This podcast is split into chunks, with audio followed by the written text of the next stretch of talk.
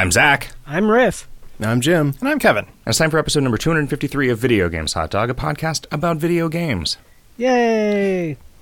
Your sneezing fit, Kevin, reminded me of uh, uh, yesterday. I went to uh, In and Out Burger. Okay. Near like Muir Woods. Uh, we were we were uh, just doing some Northern California tourism with some visitors that Amelia has in town, and uh, we were sitting outside eating our In and Out burgers, and this man w- walked out and just walked up to the table next to us and said, "Guys, I got to tell you." While your fries were sitting on the counter, a little kid just like sneezed all over them All over your fries? and nobody the, did the anything neighboring about it. fr- The neighbor, the neighboring person's fries. He, he went to warn these people that their fries had been sneezed on by a child, and that no one in the restaurant, the, neither the child's parents nor the people who worked there, had done anything about it. Wow. Wow. Gross. Yeah, the guy was Dubious. well. He didn't seem like a hero exactly. He seemed like maybe a guy who thought he was a hero, and that the attitude with which he sort of did this thing, which I think was the right thing to do, right? I mean, Would I- you want to know? Oh yeah, yeah, yeah, absolutely. You wouldn't just eat them and just not rather rather not know. Well, that's a good question. I mean, uh, There's a lot of things I think I just don't want to know in my life. like about how many spiders you eat while you're asleep. Exactly. Just no interest. Like in- about how many in- spi- Spiders I, you have sex I with do while wanna you're know. asleep. I do want to know that because I have a special rubber stamp that I stamp on the side of my bed for every spider that I eat. So Oh, nice. I, I need that reporting. Do you have any tele- telemetry set up for this? Like, a Yeah, are you on track for 2016? How's your projection for Q2? like, do you have a device that like hooks up to your mouth and there's like a grid of lasers? Oh. Yeah, there's like a webcam attached to an Arduino that recognizes. sp- It'll let spiders crawl into your mouth, but not bats. Oh, not bats. Okay. After the show, I have to make some adjustments. you have to put an exclamation point before bats in Yeah. that code. what would, What do you think would be the worst thing to wake up with it in your mouth? The sun. This- okay, yeah, that'd be pretty bad. Hmm. a I mean- cockroach. of the things that you could practically maybe expect to wake up with in your mouth. you know. a gun. okay. Is it is that gun attached to? It's a spider. It's yeah. attached to a this spider. Spider, Cockroach or yeah. Yeah. Cockroaches are way worse than spiders. Ah. Oh, a Oh, yeah. human neck. just Yeah. the neck part. Uh, I mean, Just it like could be attached to a person flesh or not. cylinder. Just a slice of a human neck. Yeah. Yeah. Like a ham hock. Did you ever see in a museum like a like a cadaver that's been sliced into little Oh, thin yeah. plates and put on a like one of those? That would suck. Probably be. I mean, they're really big. You know, even even a sideways slice at the smallest point, still pretty big. It would hurt your cheeks, and it would taste like formaldehyde. That's not. Kevin just held out his finger as as though a as though that's the smallest thing on Kevin's body, and b as though the slide was would just be the one finger. Well, it wouldn't be just the one If finger. If you're would it? pointing, it could be. Oh, if you were pointing when uh, Vincent were D'Onofrio slicing. sprung the trap. Yes. Did you ever see the cell, Jim? Uh, I did, but I don't remember this trap you're talking about. There's a part where uh, Jennifer Lopez is hanging out with a horse, and then suddenly I remember a, the horse. A bunch of guillotines fall onto the horse that are made of glass, and then separate the horse out into one of those like visible horse. oh yes, I, just, I actually do remember that. Yeah. Yeah, Yeah. I always imagine that's how those happen. Like this person was alive when Vincent D'Onofrio guillotined them with a bunch of razor sharp panes of glass. Yeah.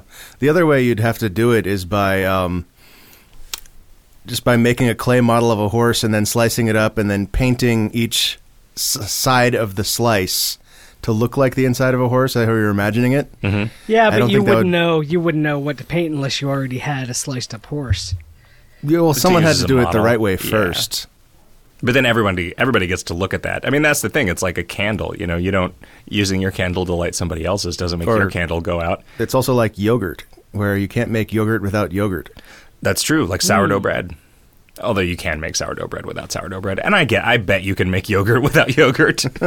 I, I mean, You somebody don't must have. make Someone yogurt did without it once, yogurt. yeah. Well, Yeah. either that or just Prometheus brought yogurt from the gods. I And saw that movie. and that's why they made that that uh, buzzard just constantly eat the yogurt out of his out of his mouth. okay, a a buzzard's mouth and some yogurt. That's the worst thing to be in your mouth. A buzzard's beak as it was eating a dead mouse. What, what flavor is the yogurt? Dead mouse. Okay. You don't think that they're Mouse just on sort the of bottom. like to make yogurt? You have to have the yogurt that came before, which was uh, Zogurt, Exogurt. Uh, like it goes all the way back to Gogurt. Oh. So Yeah. Gogurt is like a is like a much is a much earlier version of it. Yeah. But I think we, we know that Gogurt is a much later version of yogurt. It is not your grandfather's yogurt. oh, because it's your great great grandfather's yogurt. Okay. It's much older than your grandfather's yogurt. Do you think that the earliest yogurts tasted better, sort of like the, the earlier bananas tasted better before they were eradicated? Mm, yeah, the ananas or Yes. pineapples. We are potentially just heading towards uh, a culture, like a monoculture of the blandest possible foods, right? Mhm. I was reading that. Like how bananas aren't as good as they were. Right. And like how yogurt isn't as good as Gogurt. But but Doritos just keep getting tastier. That's true because that's they're, they're grinding up all the old food. Do they or do they just continue to be as tasty as they've I- always been? Wh- I don't. I actually don't know. I know that it's not just a single point of tastiness because the first Doritos were just tortilla chips. Oh, well, What? sure. But I mean the first Dor- the first What, they were Doritos that we unseasoned? ate. Yeah. Wait, right. the first Doritos were unseasoned. To my knowledge, yes. This was maybe I read a different foodie article than you did. I no, don't I think this is all the same article. It was the one about Doritos. It's about how Doritos are really good and normal food is getting blander because it's I being didn't- selected I for didn't shelf actually life. Read this Oh. article, Oh, so I don't know what you guys are talking about. so the thing that was So you're interesting. just a person that pretends to read articles. no, I don't. I didn't pretend to do anything. th- well, there were two things that were interesting to me. One is that the uh, idea that not on, not as not only is junk food getting tastier, but good food is actually getting less tasty as time goes on. I see. Like a hundred years ago, tomatoes were the best thing. Heirloom tomatoes are really good today. Yeah, but but normal grocery store tomatoes are garbage and Exa- have been exactly. even since we were kids. Correct. yeah, this is a much better version of the conversation we had like a month ago, Kevin. Yes. Um, the other thing was that uh, I think they used like a gas spectrometer to analyze the flavor of tacos. I thought you were going to say guillotine. yeah. Um, they yeah they they guillotined the tacos to separate all the flavors out, Right. and they put all those flavors in Dorito seasoning. flavor guillotine. yes. and so Doritos are literally they taste like tacos. Hmm. Wait, what? That's that's the intention anyway. They- th- yeah, And- they don't really though, right? I mean, they taste mean- like Doritos. Right. Well, well, the yes. taco flavored ones t- taste like tacos, right? Or Are there- Well, but this about was the original- taco, Doritos in general. Maybe maybe what I think of as Doritos, which is just nacho cheesier Doritos. Right. Do you remember when they were just nacho cheese Doritos and then they rebranded Cool Ranch to Cooler Ranch and nacho cheese Doritos to nacho cheesier Doritos? I, I don't remember that. I believe that that happened in the late 90s. I, I bet I've be, I've been seeing this package my whole life and have not noticed it because I still read it as Cool Ranch. Is Yeah. that around the time that they had the like the democratic process around which color M&M got booted off the island? yeah, that Oh, sounds yeah. that sounds like pretty similar. Yeah. because it was the people were choosing which was the new color, and then like they just by fiat said we're getting rid of tan or something. Yeah, I Right. think so. Ta- You know, they already had a brown. That makes a lot of sense if you're going to lose one. Yeah. There weren't red M&Ms when we were kids. Like there were red M&Ms when our parents were kids. I might be thinking of a different color. No, there was you're one right. color Red. that was yeah. So there was there was some like moral panic about the Red food dye. dye. that had been used, and so they were just like, "All right, we're not going to have red M and M's anymore." So like, Yeah, it They turned out it reintroduced wasn't them even. it years was like later. there was a different red dye that had been shown to potentially be cancer causing, but because Of the like the, ge- the yeah, media just like scare. gen- yeah, general general panic and nobody no no Yeah. no lay person knowing the difference between red dyes, McDonald or eh, McDonald's M and M's went ahead and said, "All right, we it- we don't it- use that, but we're going to stop making red ones anyway." I mean, that's Stop why I making red described it as a in general, just to- moral panic. We don't want to promote the color red when they- they make red by crushing up endangered beetles. Does one of the M's in M&M stand for McDonald's? It's like Mars and McDonald's. Oh, maybe. Yeah, the other one stands for Wendy's. It's just upside down. Yeah. Oh, to finish my thought though, um, Taco Bell makes a taco called the Doritos Locos Taco, Right. which is yeah, it's taco with a taco flavored shell. e- exactly. So finally, Taco Bell has made a taco that tastes like a taco. Yeah, You know- except inside out. Those Right. are pretty fucking good. I, you know, if we're they- being honest, they really are. Yeah, Like- yeah. I don't like a taco. never had one. I don't like a Taco Bell taco that much anymore. Like I got spoiled by Del Taco, Uh, I way like actual good tacos. I, Oh, I like Taco Bell much better than Del Taco. Ah. I was yeah, yeah, so did Kevin. Yeah, I was pretty unimpressed with the Del Taco I went to once. Oh gosh, well that's a shame. They they made a decent um, Big Mac impre- like a, a fake Big yeah, Mac. their cheeseburger is surprisingly tolerable for a for a very uh, what seems like an off menu object. Their fries, they just they do sort of like crinkle cut fries that are yeah, actually I pretty do. good. I do remember their fries being good. I'll give it that. I'll still stop at a Del Taco when I'm driving between San Francisco and Phoenix because there's a lot of them. I used to go to Taco Bell and just order like a dozen tacos and eat them in a sitting. yeah, And that was like a thing that you would eat between lunch and dinner. Yes. Ye- mm, man, I was I had a voracious appetite. you're gonna as a turn kid. into a Taco Bell It's possible. in order to pull through the drive-through, and right, you're gonna turn into a driveway and park into a Taco Bell. we did Puzzled Pint last night. Oh yeah, that was a hmm. shit show. Yeah, oh, really? so so Yeah. there is a website in San Francisco, ismydayfucked.com. com. It's really a website on the internet, so you can get to it from places other than San Francisco. It's just less relevant. It's essentially, I think that it just has some API call that it makes to the Giants schedule, and it is for people who work in this neighborhood. So it's like if there is a game that day, yes, my day is fucked. Yeah. uh, because And it was reporting all clear. yeah, it was because what it didn't know about the Guns N' Roses concert because that was presumably not available to its API. Yeah. There so were the a venue that I lot had of Guns N' Roses fans. 50,000. 50,000 Guns N' Roses fans. Do you think there were twenty five thousand Guns and twenty five thousand were. Roses fans? Yeah. Why isn't there a Gun Bowl? That seems like a good name for a football game. Or just just, the- a thing to have they at a make party. all like yeah at the, before the party starts. Yeah, they- whenever whenever, uh, whenever you show up, throw your gun in this bowl, and then later grab a gun and then fuck the person whose gun that is. That's the, at gunpoint. Um, yeah, Puzzle so Pint the- was- the, Puzzled Pint venue is overrun with Guns N' Roses fans. yeah. Luckily, uh, Puzzle Pint started uh, ju- at the same time as the concert ostensibly started, and so Ah, ab- about about forty five minutes so you just in had or a so. time limit. Yeah, they like filtered out to go to their show. I was late for other reasons, but it also took me an extra half hour to get to the to Well, the ha- venue hang on. because of the traffic. So the the puzzled pint was fucked because of all the Guns N' Roses fans who were playing the. No, they were just in the venue. Okay. they had they had Like, the- the completely point of filled- choosing a like, venue well, we heard about is- this thing too, so we'll go here. Yeah, right.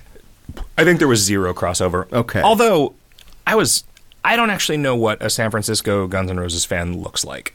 you do know. Yeah, That's a good point. You you have a lot of examples now. That's true. So it's like a 40 year old woman wearing a Guns N' Roses tank top. That is what a San Francisco Guns N' Roses fan looks like. Because that was basically the entire crowd. Yeah. Um, and then some ironic, like tech bros. Also wearing Guns N' Roses tank tops. No, just like, I don't know, some polo shirt or something. I don't even know. I don't Okay. even know what they wear. Do they wear a polo shirt? Is that normcore? It's possible. It's possible. I don't know. A Guns N' Roses concert is pretty cool, and it is axiomatic that nothing cool ever happens to or because of a person in a polo shirt. Do you do you wear polo shirts to play polo? Because that's pretty cool. Is it? Yeah. You're riding a horse and hitting a ball with a mallet. Yeah, it's just sort of like inconvenient croquet. I think you wear the polo shirts to play water polo. Okay. Oh, huh. So then it becomes like a sort of a wet polo shirt contest. See, listen to how lame that sounds. It just proves proves the axiom. Puzzle Pint was fine. You have to wear a T-shirt to drink tea? Yeah, okay. and to play golf. Right. Yeah, well, it's that kind of it's that kind of thing that they invented in Japan, where you uh, hit golf balls off of the nipples of a person who's laying down. so they're wearing a T-shirt. If you don't wear a graphic tee, you have to speak only in euphemism. Yep. If you wear a graphics tee, everybody will know that you like a sick clown bong. I don't get that. G R A F F I X is a uh, a brand of. I think it's just a brand of bongs, Okay. um, and they have like just a horrifying clown skull on them. oh, all right. Yeah, That's it's- awful. Is it? Is that like a? I don't know. They paint the- Fago. They paint the I don't think so. clown I think it Yeah, I- predates. Yeah, I think it's that's Juggalo around culture. a long time. I think it's more of a Grateful Dead spin-off, right? I like because there were a lot of skulls in Grateful Dead iconography and a lot of rainbows, and I feel like all stoner culture, at least in terms of like its its imagery, sort of descended from that. At least that was what I remember seeing of it first. Although, like listening to the, we did that like detour of Haight Ashbury, and like if you read about eh, the scene there, the Grateful Dead like showed up pretty late and were kind of posers. Huh. I didn't realize that they had any connection to San Francisco in specific. Yeah, there's a house down by Haight Ashbury that's like, oh, this is the house where the Grateful Dead lived. Man, you could just go ask the gutter punks Okay. between spider hallucinations. I mean, when you're not having a spider hallucination, you can go talk to one of them. I don't want you to scare them. When you wake up with a spider gun in your mouth. Mm-hmm. Okay. I've lost the thread. Uh, Puzzle Pint. Yeah, it was fine, right? Yeah, it was Star Trek puzzles Yeah, they weren't really Star Trek puzzles. They were Star Trek themed. wallpapered. They had a veneer of Star Trek. Yeah. It's I, the theme is very rarely actually important to the puzzles, right? Like it's it's just sort of a hook to hang the the context on. I kind of feel like theming something after classic Star Trek or The Next Generation is actively alienating to getting anyone to pay attention to it at this point. Really? Yeah, it just it's like I kind of feel the same way about Doctor Who. It just seems like Which has been an- so there was another Doctor Who month. actively like insularly dweeby that it's a bad idea for something that you actually want to get traction with. Like if your goal is not to just like pander to an existing audience of just dorks. I, I feel like that's probably the goal here, though, right? Because it's to pander to an existing audience of just dorks. yeah, Okay. right. Like Yeah, I mean not- that's a that's a noble pursuit. nobody nobody is like being told that there's some Star Trek puzzles happening and then being like, "Oh, I'm going to go to this event because there's some Star Trek puzzles happening." Right? Like Well, that's my point though. Like if they were not But no- i- not- puzzles with no theme uh-huh. are more appealing than puzzles with a Star Trek theme So to non-dweebs. If, if it had been a Guns N' Roses theme, yeah. That would have been that would have been awkward probably because we probably would have had a lot more interest than I had uh, puzzle packets to hand out. Well, you would have known. That's true. Also, do you think Guns N' Roses was just playing in every city that Puzzle just Pint coincidentally was at you themed simultaneously? it Guns N' Roses. Are Guns N' Roses all the original members, or are there just like hundreds of Gunses and Roses out there? I think it's just like the Axl Blue Man Rose Group? now. It's like Axl It's a- subscript 20 and slash subscript 58. Mmm. They're clones or something. Slash 5H. Yes. Slash 54. S- 7 Ash. 5 7 Ash. I don't know why 4 was H in that. Uh, I'm pretty bad at leet speak. Upside down. Is Slash not there anymore? No. Slash dot. slash dot. Yeah. Do you think his website is slash dot dot org? It's what if you set your home page on uh, in your web browser to slash dot dot org. It's your yeah. I saw a uh, I saw a video of this. So there's a lot of like video out there of Guns N' Roses doing really bad performances in the past, you know, 10 years or so because everybody's old, especially Axl Rose. Um, Do you think he's like especially older than? I, I mean, it, it, it, it comes across very clearly. I think he, he lived. is- He's lived a lot of. He might have lived extra life. Yeah, he might have lived more years than just Burned his other candle all things three ends. other things that add years to your life than time. We all went on a near light speed trip and left him behind. Oh, right. Oh. right. It was like humanity just collectively got fed up with Axl Rose. so to humiliate him, we concocted like the most ambitious public works project in the history of mankind, so that we could all Just leave him. just come behind. back and make fun of him for how bad he looks. Uh, Man. well, now we can repurpose that to do the same thing to other people. And after that, like Axl Rose is the only human who's not a complete dick. Uh, I was going to talk about the video I saw, which was from like two years ago.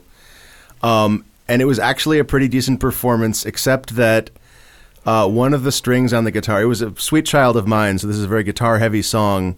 One of the strings on the guitar was like a, a quarter step out of tune. And it was just super obvious the entire time. And you could tell like all the people on stage knew what was happening, but none of them like wanted to stop the show for some reason super awkward. But other than that, it sounded great. We should Like, find that video. yeah, if it still Link it in exists the show and wasn't like I I remember wanting to go back and watch it and it was taken down. Uh, So it might not be, exist anymore. I remember as a child, my cousin and I picking up this. There was a toy that our younger cousins had gotten that was like just, it looked like a cordless telephone, but it had a keypad on it, and each of the buttons on the keypad just played a, a note. And it was actually a pretty cool toy. I mean, it was sort of a rudimentary synthesizer, Sure. right? Yeah. But we just figured out how to play the guitar line from Sweet Child of Mine on it, Yeah. and we were so happy about that. could you play chords on it? I think that you can only hit one button at a time. But the part of Sweet Child of Mine that you know is just one is just a single it's, note. it's, like- also uniquely suited to be your uh, late '90s ringtone with one of those phones that just plays a square wave. Mhm. It's a pretty good song. Appetite for Destruction is a pretty good album. Eh, I agree. I agree. I don't care about anything they did after that. Also, So I would like to wake up with a copy of Appetite for Destruction in my mouth. Hmm, because you're hungry for destruction. we could we could make this happen. Yeah, I have an appetite for Appetite for Destruction. Uh, what else has been going on, fellas? I saw Suicide Squad. Oh yeah, so did I. What did you think of it? I didn't hate it as much as I was expecting to from all the negative press beforehand, but Mm. it, it left me very sort of nonplussed in the sense of nonplussed where nonplussed means uh, that you I were don't care. you were dumbstruck. The it re- just like it just felt like they were trying so hard to make you care about anybody and failing. according to the Red Letter Media review, it it was very heavily like edited and re-edited and re-edited and focused grouped basically to death. Huh. I thought it was fine. I mean, I like I went into it with my expectations set extremely low because everybody talking about how terrible it was, and Right. like I don't think that it was really that bad. People were talking about the story being confusing, and I didn't think the story was confusing at all. People talked about how there being too many characters, which I also didn't think was true. It was It was I, like sort of an ensemble. they spent a bunch of time party of like introducing characters and then and like we're very specific about it and then randomly add a couple other characters and to immediately kill them. yeah yeah. Well, but I mean, you don't want to spend a bunch of time introducing the red shirt. sure but know? but then they didn't kill um katana or whatever right so like Yeah, I I mean, she didn't need to be there, I guess. yeah it was just weird like it, it's like they were trying to jam as many they didn't do anything with it. They didn't do anything with the character, Exactly. and they didn't. So I'm, you know, yeah it.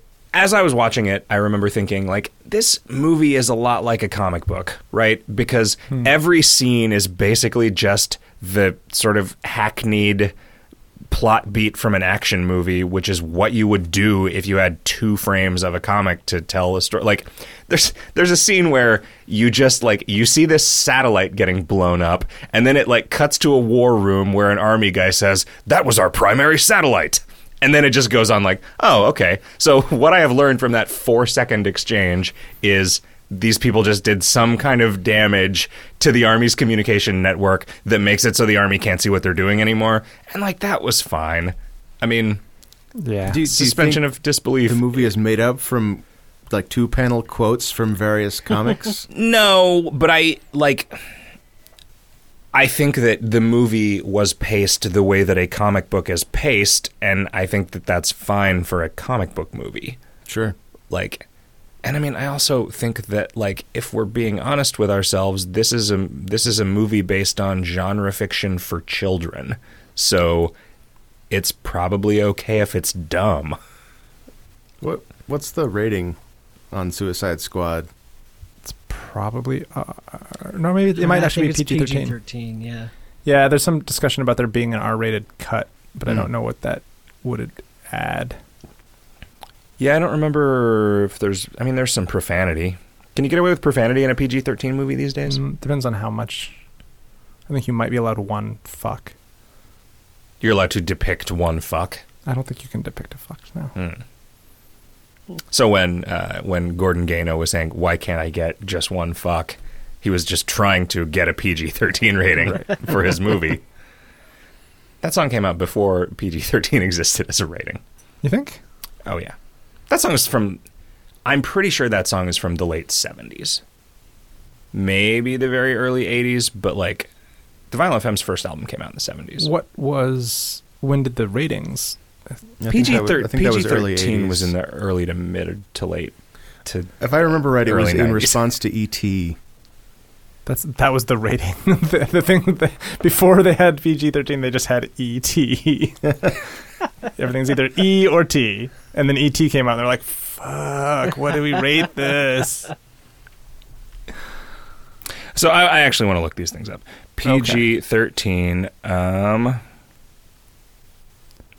This is the this is the sound of the internet. This is the the sound of one hand interneting. hmm Wow, there's there's a lot more detail in this history. Addition to PC PG thirteen is in eighty four. Okay. Uh, let's see, violent femmes at violent germs. Said How do you remember when things happened when you were either a child or not yet alive? Because like I I use my life as this sort of context thermometer or whatever, and things that fall outside of that framework are very hard to remember. Sorry, I think I was confusing the Violent Femmes with the B-52s. The that song came out in '83, so that song came out a year before Hmm.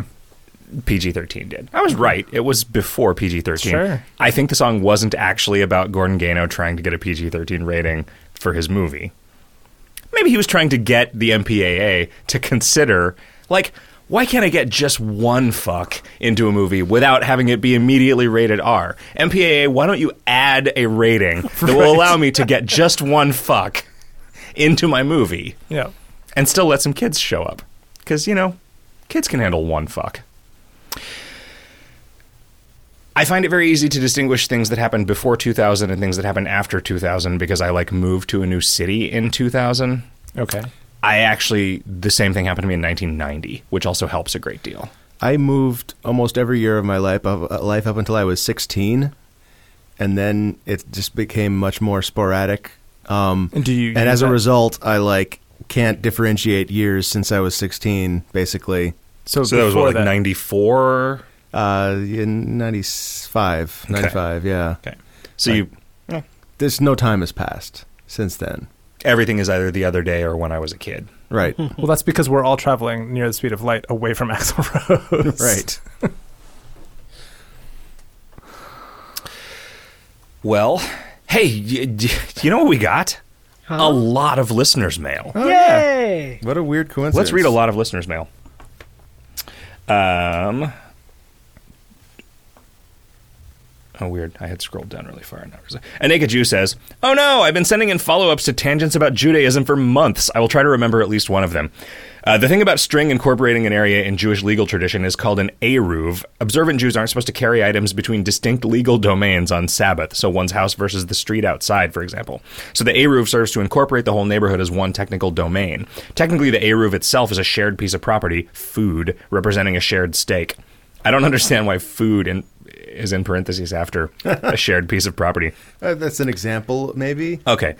The string colloquially called the eruv serves as a demarcator of what area has been incorporated, and this demarcation is also a necessary part of the incorporation. Sorry, I only remember one of my many Jew addenda. Your Jew agenda is Jew addenda. Um, but thank you for that. Yeah, that was that was good to And also thanks for all your other addenda that We're no lost. one will ever know about. Let's let's endeavor to be wrong about Judaism more often, so that I Mike So- will have a Mike so- will have more opportunities to send us corrections about Judaism. just I, just like, I'm not even kidding. I really, really there. enjoy the, at being the wrong about interactions that we have. Judaism. Yeah. Uh, just throwing this out there, Ben and I were having a discussion where I'm pretty sure Jews are not allowed to mix chicken and milk, and he doesn't think that's a rule. Huh. I the, It's the it's, it's You're not to be allowed meat to mix milk beef of- and milk. Yeah. Okay. Right. Is that what it is? Yeah, It's, but I it's don't nothing. know. It's, it's like it's it's mother's milk, right? So you can't like if there was if there was chicken milk, Hmm. then you yeah, couldn't like I don't know if you could make a Oh, chi- oh, if a Jew I could eat a chicken omelet. I didn't know that. A- I egg- didn't know that was why. milk, I, I just though. had this rule An in my egg is head. This is milk. great. We're In- we're probably saying all these wrong things. Eggs are not dairy. There are so a friend of mine uh, worked as uh, as a secular person to, for for Jews when to do things for them. One days when they couldn't have do things themselves. And uh, and had to wash the lettuce that they would buy really carefully because the way she put it there are like 13 different species of aphid and like six of them are kosher and seven of them are not. So just to be I'm sure safe she wasn't joking. I I don't know They just haven't analyzed Ah. the other seven yet. so Hi- hiring someone to Yeah. Someone Yeah. to turn turn your turn your TVs on or lights on or whatever while you're So, what kind of rules can you? I mean, could you like, if you were a Catholic, could you hire someone to put a condom on you? like, I'm not using birth control. Somebody else did it. it's, I'm not breaking. I'm not breaking your rules. it's you hire someone whose name is Divine to intervene on your behalf. Oh, okay. I only know of one person named Divine. and uh, What were the what were the the pope the pope could grant indulgences, right? So that's where you could yeah. like commit some sins and then get them forgiven, as long as you gave the church a bunch of money. Okay, so that's sort of like hiring somebody to make it so you're not sinning. Yeah. Yeah. Mr. Fluff and Stuff writes, Hey, pod dads. I don't know about that. I've been thinking about this question for several different mediums, and you're the video games mans. What is your favorite video game that was created by a woman? That is, a game whose primary auteur is female. I would say Counterfeit Monkey. Oh yeah. Hmm. I, how how authorial was Kim Swift over Portal? I don't know. She gets credit for that. I don't know anything about the development of Portal. Yeah. Was it like her Digipen project? Yeah, I think that- so. Yeah. Well, Okay. she was certainly on the Digipen team. I think she was in like a, a leadership role on it. Um, if that doesn't count, I really liked uh, How Do You Do It? Oh, yeah. Yeah. Mm, Yeah. So that's Nina Freeman's How Do You Do It, Emily Short's Counterfeit Monkey.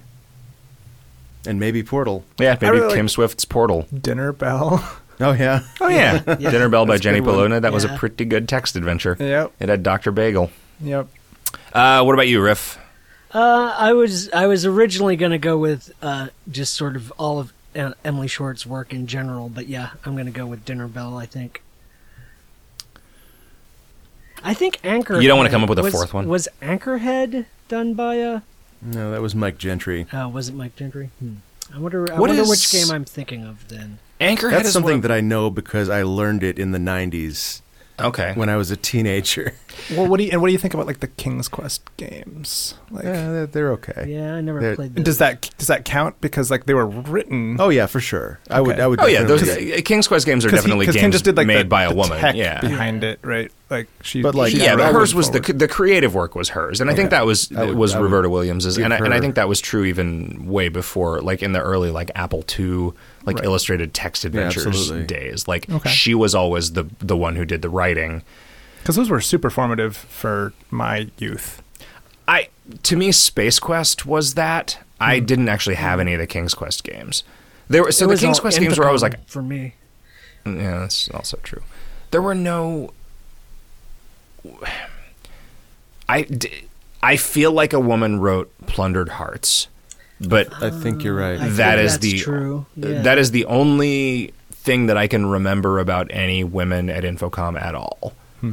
Um, and I also feel like if you told me that I was wrong about that, and just assuming that because it was like a romance novel, interactive fiction, that that would be a I, I also think a that dick thing possibly to happen. also because it's yeah. we could look it up, but who has the time? uh, Amy Hennig uh, did the writing for Uncharted Two. Right. Um, although, like Naughty Dog, the author- authorship is so weird at that company anyway. Yeah, I feel like that game is primarily the uh, the work of the person who made the fire and water tech.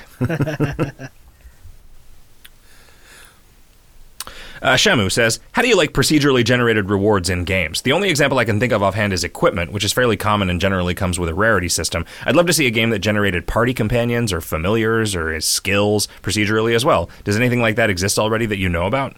I'm trying to think. There must be something with the basic premise of procedurally generated skills, right? Like the Think the guns in Borderlands. Those are kind of a skill. Sort of a skill. Like they'll Yeah. they'll have weird effects that are that are It's, it's definitely systemic in that way. yeah they're that are like mashed together. I mean, there's plenty of games with procedurally generated enemies. Yeah. I mean, I would argue that getting to the next level in Spelunky is the reward for completing the previous one, so that your reward is the new level. Yeah, there you go. Hmm. Skills, I mean, so like companions and party members are weird because, like, they sort of consist of nothing but the flavor, right? Like, in terms of their creative yield, right? might Like, they can have skills, they can have like mechanical- yeah. things that they do, but like it's weird if those aren't of a piece with their person. I mean, it's not weird. It's bad if those things aren't of a piece with their personalities to some extent. Like if they're not justified somehow in a flavor way, and that seems tricky to like. It seems like tricky to not author that in a way that like once you say, "Oh, this is a sword plus one," oh, I bet I could change that number and not necessarily know what that number is, and it would still work It's not as a sword. a companion, but like, what about the? I I feel like I've heard stories about dwarves having personalities in Dwarf Fortress. Oh Like, yeah. and they'll Yeah. get like bonded to their partners, and if the partner dies, then they might like bond to their partner's pet or something. Do you know yeah, what I mean? and they have like specific kinds of objects that they Yeah. like and don't like or are Yeah. afraid of, and and yeah. and that's all procedural. And there's I don't know that that wouldn't translate well to a an NPC companion necessarily. yeah, I'm curious how important it is that this be a re- reward to the player for something. can you talk to them? Like, I do the dwarves know. in Dwarf Fortress talk? And I don't think they they speak But they write In- like to, there to is the player. books and stuff, right? Yeah, Yeah, there but is the player ne- player mode, can't read which them. is where you're just controlling a single player RPG style, and I think it still generates all NPCs and towns and stuff that you can talk to. I don't I don't know if they. I assume they still have their you know their little desire flags and whatever, but I don't know if you can. I don't know that you can have conversations with them. What about the Sims? Is that is there anything Mm, procedurally interesting there? In I guess it procedurally generates neighbors. Okay. and and personalities is part of that. Are there any dating sims where you're going on procedurally generated dates. That also seems like a genre where it's like this this is a game that is giving you the simulated experience of dating a bunch of like different kinds of women that need to Yeah. like in order to get that across like they need to be able to like actively play into whatever stereotype.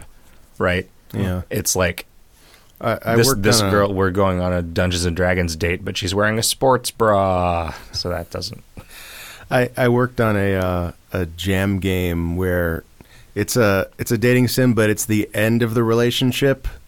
oh, so you're- breaking up you're- sim. Well, like trying to save the relationship, kind of a sim. And so the first thing you need to do is learn what your, the uh, well le- learn what uh, your partner likes, and we divided like human preference into uh, like a Myers Briggs style, like what what sorts of activities do you like uh, system. And that that was the procedurally generated personality was those four A B types Okay.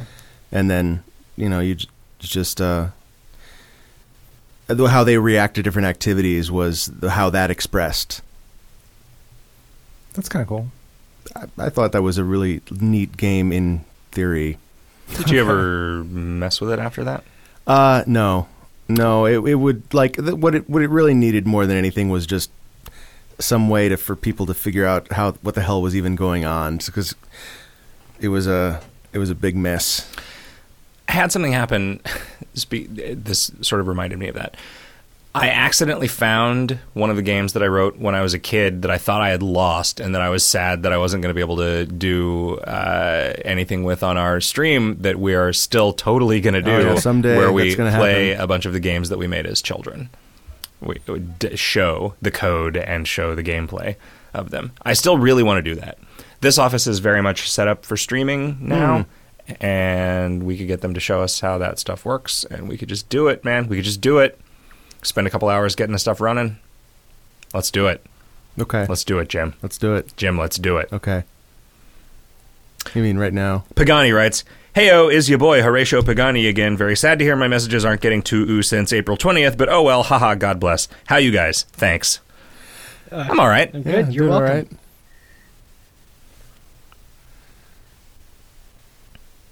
Well, you're not going to answer Horatio Pagani's question? I'm good. Okay. Thanks.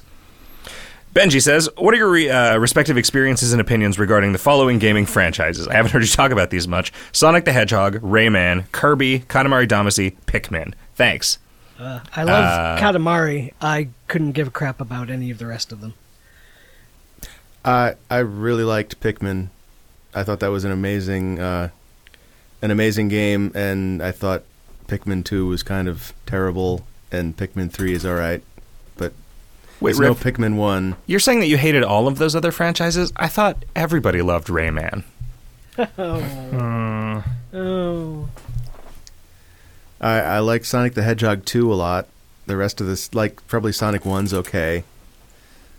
I have basically no experience with any of those. I very much dislike Katamari Damacy. Oh really? man, Wow. Yeah. That, you're a horrible. I don't think I've ever That's- met anybody that doesn't like Katamari Damacy. Yeah. uh, I mean, The I, songs don't fill you with joy. no, I really like the songs a lot. But Okay. Yeah. That- but- that's that's a little bit redeeming. Uh-huh. Do you not like the timed nature of the? Oh yeah, the fact like the fact that there is an actual video game. Game. challenge attached to a thing that is otherwise completely made of whimsy it just turns it into complete bullshit in my mind. I found it extremely compelling. Yeah, I enjoyed it. most people do. I, I recognize that I'm. I, I do think Probably it would wrong be about this. uh, like if I were to show someone Katamari, I would want to put them in the last level where they just get everything as big as possible with no time limit. right. The I think that's the that's the optimal way to experience that game. Yeah, like I think that that game might have been better as like a 15 minute experience that gave you the scope of it than like a video game with levels. Yeah, a video game that they had to sell in stores is the Yeah. problem. Should have been an itch.io. Yeah, I should have waited twenty years until they, could put it on an itch.io.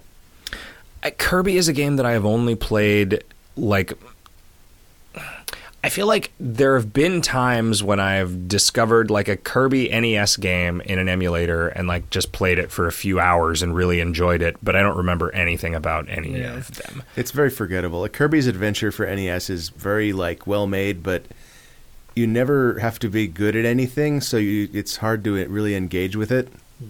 What's Like- the the Kirby Epic Yarn. yarn? Yeah. Yeah, that was a game that I found very, very charming on the Wii, and I just never picked it up again after the first like hour Yeah. that I spent with it. Same and th- The most time I've spent with a Kirby game was Canvas Curse for the DS, which Canvas I Curse was alright. liked I a lot. guess. yeah, I spent uh, a couple hours with that, and then just put it down and never picked it up again too. that That's- one I actually finished. I, it was a, a early DS game for me, and I just I, I played. Yeah, played it seems like it was one way of the few games that from the era where DS games like were sort of forced to use the touchscreen Yeah. that actually kind of paid off on. Yeah. His the promise of pinball it. game on Game Boy was pretty good. Oh yeah, Oh, I played a lot of that. Does that count? I mean, I know it's obviously like Yeah, I don't think it IP style, but like oh, also, I was thinking of Metroid Pinball, so never mind. Oh. Well, that was also pretty good. yeah, it was. Sorry. I, Why- I, I why- actually played the pin the Kirby pinball game on Game Boy. what like what constitutes being a part of a franchise? Like, it just a, a pinball game doesn't cut it for me in that regard. Right? Yeah. What if it's a pinball franchise? Fine, Yeah, sorry. that's fair. That's fair. It's me like being an uh, asshole. Bride of Pinbot. Yep. Is that a Pinbot game? No, according to your stupid rules. Yeah, that was me like flashing back to being a 17 year old. Oh, there's someone made a mistake. I can. There aren't that many pinball franchises, though, really. Uh, Hey, I have this theory that in the Ghostbusters pinball machine that Stern just released, there is like a kind of an ARG code thing. If any video games hot dog listeners have been playing the Ghostbusters pinball machine and writing down combinations of letters and numbers that you see whenever a Necronomicon is opened on the little LED screen, uh, hit me up because I've got a few of those and I believe that there is something hidden in this pinball Oh, game. weird. is this based on the new movie? Uh, no, it's it's it came out pretty recently, like single digit number of weeks ago. I think it was released right before Wes came out here to visit, and we found one at. Uh, if you uh, live in San Francisco, you can find this machine at the Gestalt Haus up on 16th Street, just west of. Uh, They had Let's one write at down that some bar numbers here for in Zach. Portland we went to, didn't they? Did they? Do I remember I- that right? don't think so. I think it was not out then. There might be an older Ghostbusters pinball machine, but this is a brand new one. Um, but every time you get a particular multi ball, it pops up a little cutscene on the LED screen, and there are there is a different combination of letters and numbers every time, but it is consistent. Like it, the same letter is always associated with the same number, or the other way around. You know, hmm. you know what I mean? Do you think that? I think it might just be a sequence of letters that it's revealing one at a telling you the time. order of yeah. them. And I got a couple in a row and it didn't it wasn't like unpronounceable combinations of letters. Anyway, I'm just putting that out there. I can't find anything about it on Google and it's like one of those things that there might be so few of these machines and so few people paying attention that it would never get found, but Right. I was like, I immediately was like, oh, this is clearly like somebody has embedded a puzzle in this, and then was not at all convinced by my own logic later that that was real. But I, I do have a few data points. Wouldn't it be cool if some listeners were also working on this? Yeah, that'd be awesome. Nah, if that were true, they would have asked us about it already. Not necessarily. They might not know that they we know we love available. Ghostbusters. They know that busting makes us feel good, Kevin. It's true. Um.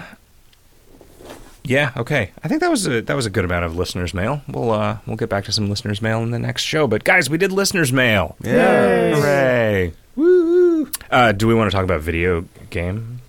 Sure. Yeah, I guess so. Sure. Kevin played a minute of a VR game that I've played a couple of hours of. Oh wow, you played a couple hours of it. Yeah, I like maybe well maybe not a couple hours. I don't know. Time goes time goes all weird when you're in there, man. When you're in cyberspace, when you're in the cyber zone. It's my first Uh, Vive experience.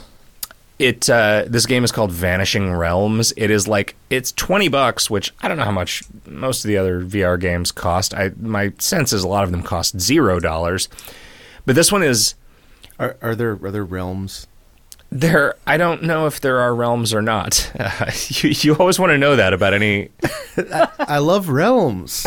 Yeah, and so few games that say realms in the title actually have any realms. classic realm lover. Forgot, Forgotten Realms. Yeah. Yeah, And there's the old they Avalon Hill game, uh, Magic Realm. There's a reason why there aren't realms in Forgotten Realms. I mean, if it was like they're still around realms, you know, then there'd be realms in it. But like, the, uh, so yeah, I don't know what the realms are. I mean, there's levels. Oh, okay. Uh, All right. There's areas. there's like, those but- are like so realms. basically, this is like a VR game where you are walking around. Well, really, you're teleporting around Right. in a just fucking cool dungeon and like picking up gold coins and jewels and using them to buy different fancy swords and bows and arrows and shields and you can like grab a torch and light other torches on fire with it and sometimes that'll open a door and you like got to go somewhere and get a key and every once in a while there'll be a skeleton and you sword fight with a skeleton and it like feels pretty good Oh, that sounds, Sounds- good. It sounds It's- realmy as fuck. it's realmy as fuck. It like,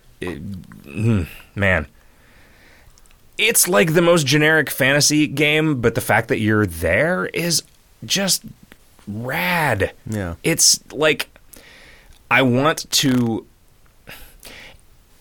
It, it does a lot of things that don't make me motion sick, but make me kind of dizzy. Like you you will sometimes just like teleport to a ledge that's up above where you were, and suddenly it's like bah, like, which is just the sensation of being up high and not like really paying attention to where you're standing because you don't have any control over it. Like if you were just randomly. If the way that you moved in the real world was by just sort of randomly lurching around without a lot of fine grained control over it, you would be nervous if you were on a balcony. Right. right? So I think that's what I'm experiencing when I'm playing this.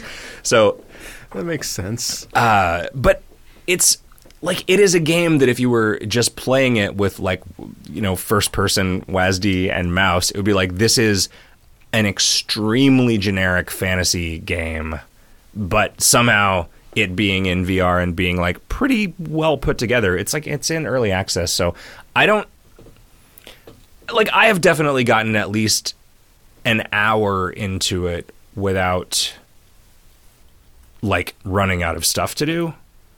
So it's like, you know, definitely and like they could keep doing generic fantasy stuff and it would be new. Like I got to a point earlier today where it's like, oh man, I'm in a mine and there's like a pickaxe stuck in a in a the edge of a mine shaft beam and if you grab it, you can like, oh now every time I saw like a chunk of gold on a cave wall, I can now like hit it with this pick and get a bunch of gold out of it. Nice. And it's like that was that was pretty sweet is literally the most generic possible fantasy video game things.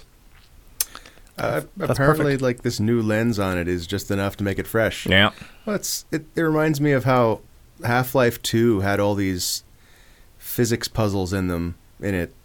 Um, just like here's a seesaw, put things on the end of the seesaw until you can walk up the other end and not collapse it. And you go back to this now, and these are the most generic, boring puzzles imaginable. But at the time, they were super exciting. Yep. Because there'd never been any physics before Right. in a It's the video game. First time anybody ever encountered physics. Like the puzzle in Half Life 1 where the sound that your footsteps made suddenly mattered as a game mechanic. Oh, I don't remember that one. Uh, it's where you're in the fighting the tentacle thing in the missile silo. Oh, yes. Yeah. It's a good puzzle. I wish that I could Half-Life. re-experience playing Half Life 1 for the first time again. Half Life also very realmy. Yeah, okay. It's more like a like a conspiracy realm than a Sure, fantasy realm. Sure. Yeah. Office complex realm. Mm-hmm. Yeah. Laboratory realm. Uh, bullshit. s- H.R. Giger space Do, realm. do you think, like, off camera in Eternal Sunshine of the Spotless Mind, there were a lot of people, like, just erasing their memories of their favorite video game? Oh, wow. Yeah, Probably. man. Maybe they wouldn't let you do it for something as unimportant as video games. Come on. What if you met each other in a video game? Oh yeah. It'd be important. The the the bad outcome from that is like, what if you don't like it anymore? Like, or what if you just do it like until you don't like it this time for whatever reason, and then you do it with your next favorite thing until you don't like that, mm. And then you just keep going. Right. Because what it, it turns out, it's not that seeing something for the first time is what gives you that experience. It's being young and able to enjoy things right. is what you're actually missing. Yeah. That's probably it. Anyway, Vanishing Realms, I recommend it if you got a Vive and you like f- fucking sick skeleton sword fights. The old FNSSS, as I call them. I feel like I played another. P- oh man, I had another sort of like I guess now we're the podcast that talks about fucking VR all the time. Like I hated about every other video games podcast for the last three it's years. okay, Zach. I can remember another game you played. you go first. Uh, I played a, another VR game called the the, the fuck uh, the something project. It had a generic. It was like this generic zombie game. It was the the Breckenworth project or something. Uh, and you're just like standing in a field and there's a you got a flashlight that you can pick up and then you got a gun that you can pick up and then eventually and it seemed like minutes later and I, I was trying to figure out how to get the game to start and then suddenly it just said wave one and there were some zombies in the distance like some just sort of like you know shadowy figures that I assumed were going to be zombies. And as I was like sort of dicking around, shooting them at a distance and seeing like how many bullets I had to unload into one of them to get it to stop moving and not being able to see it very well, I turned around because there was one coming at me from what had been behind me that was suddenly right up on me. And I just instinctively just tore off the VR helmet and left the room like without even being able to without even thinking about it I'm like nope this is over like i was like wow that was crazy what just happened like i'm not in the room anymore and i do not remember exercising any volition to make that happen like it just nope there was just a fucking zombie attacking me and it was real scary and now i've got it was a terrible game but like That's that's that was just that's like- powerful. yeah it That's- really was Wow. Something that I don't like about uh, VR is how sweaty your face gets. And how sweaty everybody else's face has been while wearing that helmet. Oh yeah, that's a good. I had uh, I, I had like there was something kind of wrong with my eye a couple of weeks ago, and I was like, what if there's a fucking case of pink eye going around the office as a result of a bunch of people using this Vive? But it wasn't. It wasn't pink eye, and there isn't a case of pink eye going around, unless I was patient zero. How are your eyes, Kevin? I don't know yet. I can't see what color they are from here. Is the game you remember me playing Moirai? That was it. Yeah. You guys should you guys should tell the story of what Moirai is while I go get another beer. Okay. It's f- a free It's game. weird, yeah. It's It's, a tiny little Available- free ten minute game. on- Yeah. yeah, on Steam. You should if if you have not played it yet, you should just pause the podcast right Yes. here, go play it, and Did- then come back to listen to the rest. Did- did we because say it was won't 10 take minutes? You any amount of time. Yeah, less yeah, than it's 10. super short. yeah. Super short. Even if you are trying to exhaustively explore it. Uh, This you- is like a it's a first person. sort yeah first person adventure game sort of Yeah, where you walk around uh, and talk, to, sheep. talk to people. Oh yeah, they're people too. There's there's a handful of objects. One of the people gives you a knife. yeah. Yep. Another one gives you a lantern, and then you go in a cave. The people sometimes talk about what's coming out in and out of the cave. Uh, we're, we're just gonna. We Well, I already mean, gave the spoiler warning. Yeah, I think we have to get to the spoiler bits. Uh, So, like halfway through the cave, you come across somebody who you actually can have a dialogue tree with. Um, and you ask them, or, or you, I guess you could just like not talk to them. You could just kill them right away. or let them go right away. Um, but you can ask them like, what what were you doing in the cave, etc. Um, and then Well- you continue on and Well, oh, ha- go hang ahead. on. The the important thing is that this guy, the person you meet is covered in blood and has a knife. Oh, right, yes. And a So the- lantern. yeah, And a lantern. and a lantern. and they uh, look they look like a farmer, just like you do. Yeah. Right. apparently. And so you you you ask them, you know, why are you covered in blood? Why do you have a knife? And I heard some moans. What's going on? and and they give you answers, and then you decide whether to kill them or let them pass. Yeah. And you can you can just choose to kill or let them pass immediately without without uh, hearing their answers. Yeah. But then you uh, so one way or another you resolve that situation and you go you go past them and deeper into the cave, and you encounter dun dun dun a woman, the woman that you were ostensibly sent into the cave to find in the first place. Um, and she asks you to help her with a task, and regardless of how you uh, do so, you manage to get covered in blood. no, really? Did you play this multiple times? I did. I played it twice. Yeah. Uh, and you, and then you leave the cave. Does she, if you don't help her, does she get angry and throw her blood at you? she spits on you. She yeah, spits. yeah. She spits blood at you. Yeah. Okay. Uh, and then you are heading out of the cave, and you encounter another farmer who also has a uh, knife and a lantern. And this time, uh, you they ask you some questions, and you type in your responses. And And then it fades to black. then it fades to black. Right. So in the in the cosmology of this game, there's this woman who can't die, asking all these farmers to stab her, and that's just her life. It's pretty grim. These farmers are like Prometheus. Right. No, wait. Prometheus. Prometheus is the one who's getting his liver eaten Because over and over again. Brought fire to, to humanity, right? Who am I thinking of? Epicurus. He's the one who ate all the. He he stole Sis- sick Sis- artisanal Sisyphus. goods from the gods. Was it Sisyphus? He's the one pushing the boulder up the hill. Is it Sisyphus? Yes. Sisyphus Sisyphus is is the one pushing with the the boulder. boulder. Yeah. Okay. Who's the one? Is is Epi- who's the one that's in the water up to his neck? Tantalus. Tantalus. Tantalus. Yeah. Okay, Right. Eventually, you get an email, which is from Tantalus. From Tantalus. from Tantalus, the developer of this game. Help! Help! Grapes or water, please. Help! Uh, eventually, an email from the game um, explaining what the next player who saw your responses did to you. yeah. So Mine was from faggot, comma, I knew you'd kill me. Uh, who killed me? Um, wait, wait, wait. and and it was like, which is unfortunate because you did not kill the previous farmer. Like, yeah, oh yeah, I know. So I, hmm. yeah. Um, I don't, I don't remember seeing anybody's name, but um, oh, when yeah, you type your name and then it, in the email it tells you the name of the next farmer Oh. that you encounter. It's possible that they put nothing in for their name, so maybe that's, That's- why. You uh, yeah, so. maybe. Or yeah. it's, I mean, they might have put in a name that seemed like a name that would have just existed in the fiction of the game. yeah, Or Bob- like Bobby all, drop all I- tables. all I got was uh, like the whether or not they killed me. Um, I had said it's called assisted suicide. Look it up.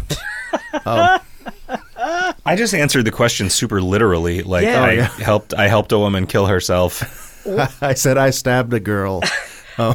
I I and I liked it. I, I had to go through twice because the first time I didn't I didn't realize what was happening until way late because the person whose Oh, yeah. answers I'd gotten gave like just super generic answers like a farmer trying to justify having a knife in a cave would give. Oh yeah, the And- ones I got were really good too. Yeah, and they didn't it didn't read to me as anything other than an NPC. So when I Oh, when it came around to my turn to type in answers, I thought there was a weird time loop thing going.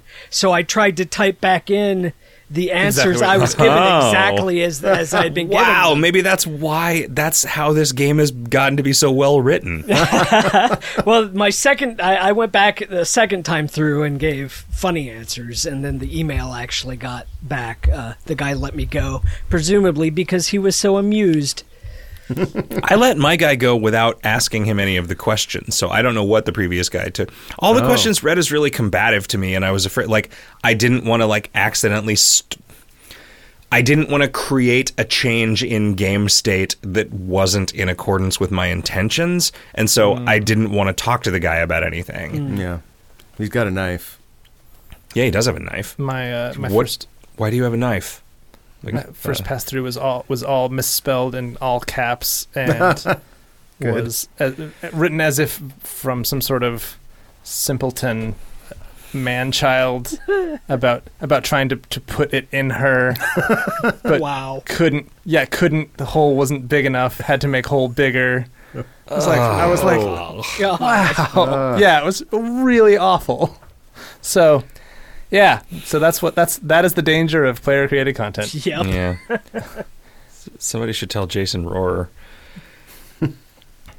the book, there's a book that you find with the last three names of that people have given or whatever, and that was where I like I definitely knew there was something up because that one like the first line was just a bunch of random punctuation characters, and the second line was blank, and the third line was a sentence like "lol, what is this even?"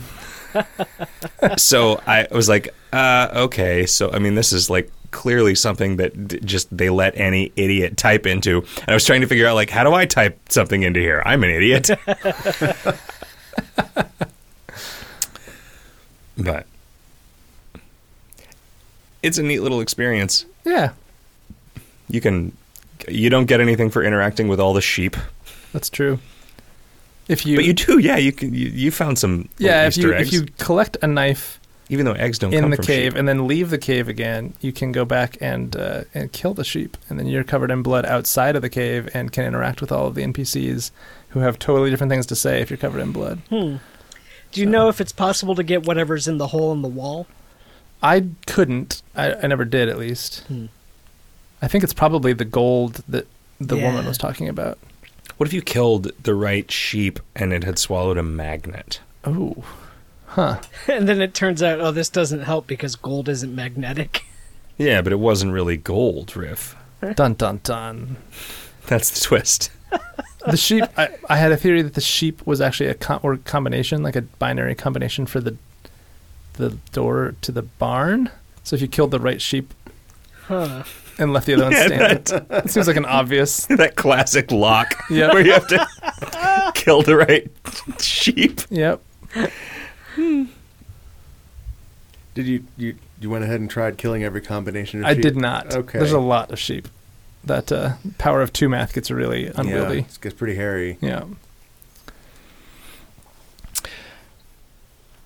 What else did you play, Zach? Oh, I played a bunch of uh, thing actually that I almost forgot about. Um, they opened up the beta for Elder Scrolls Legends. What is that? It is it is the game that created the like Mojang trademark dispute because Oh. it's a card game called Elder Scrolls Legends.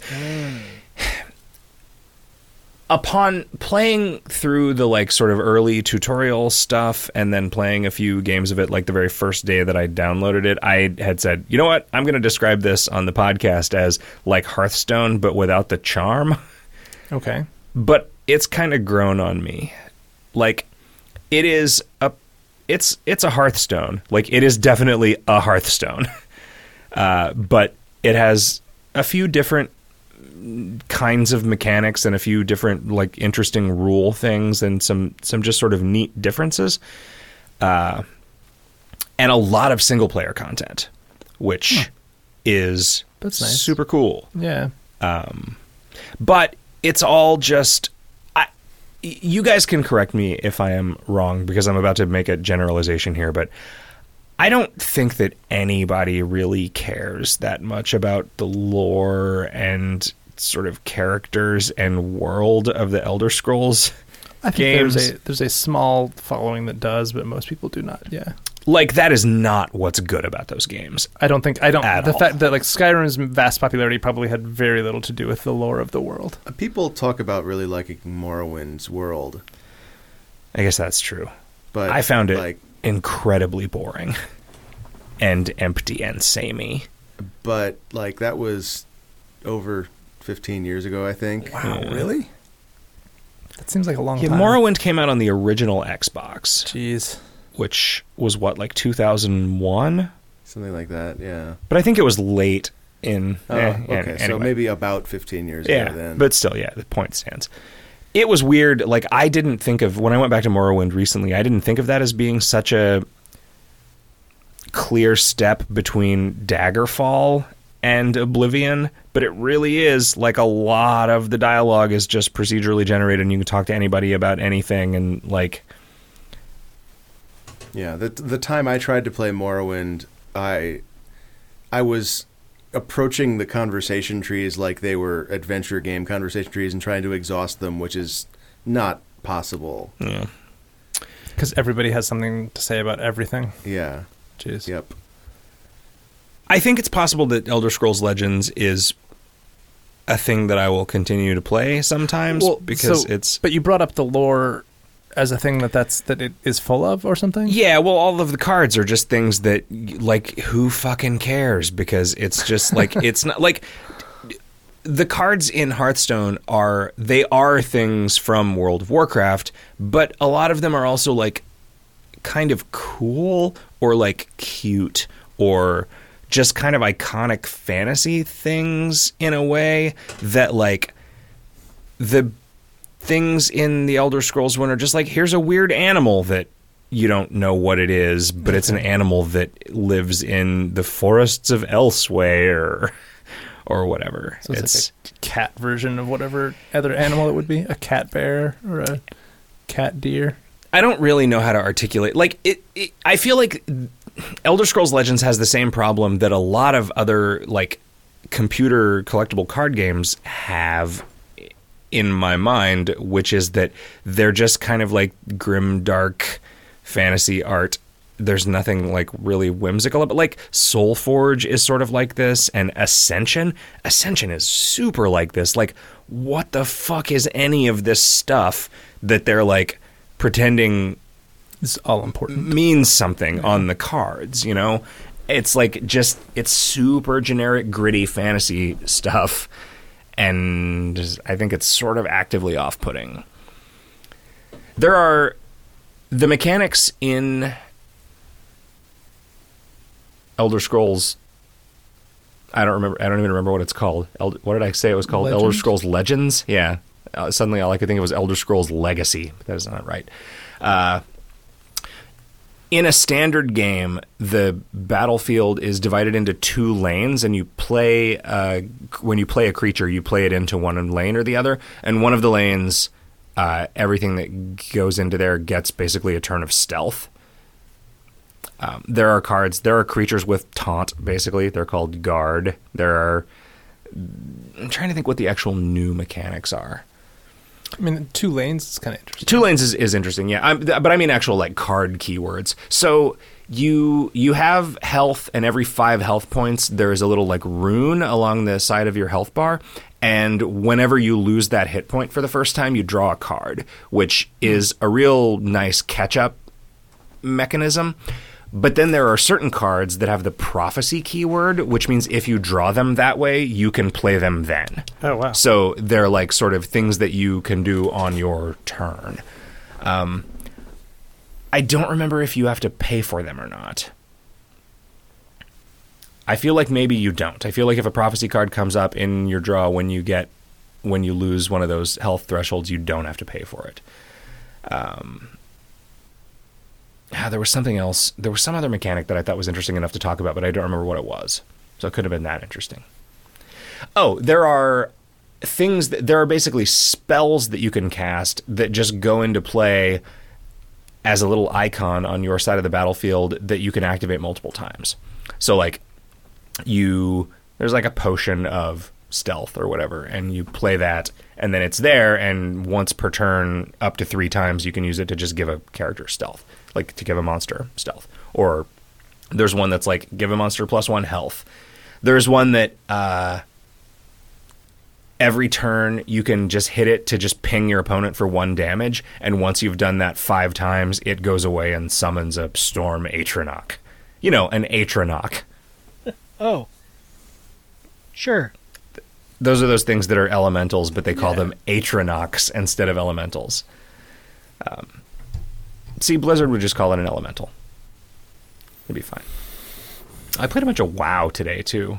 Hmm. Because they that the new new expansion? it's it's not the expansion's not out, but the there's all these crazy world events leading up to the hmm. expansion that are out. There was the there is a they've been doing this for the last few expansions where they will do a quest that like is the sort of storyline jump between where the where the history of the game was and where it gets to at the beginning of the expansion.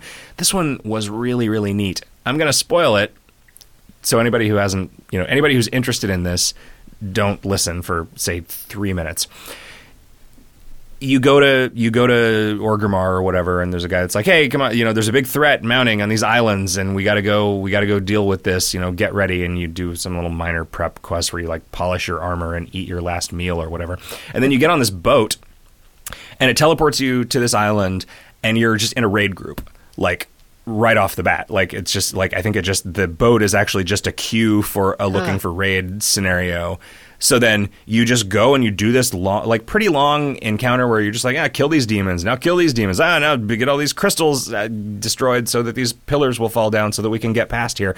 And you then you then make it out onto this promontory where there's like Gul'dan is like killing a guy out, and Gul'dan is killing Tirion. So I guess Tirion dies in this. I don't know who Tirion is. Is Gul'dan go killing a Tyrion? Yeah, Gul'dan go killing a chain.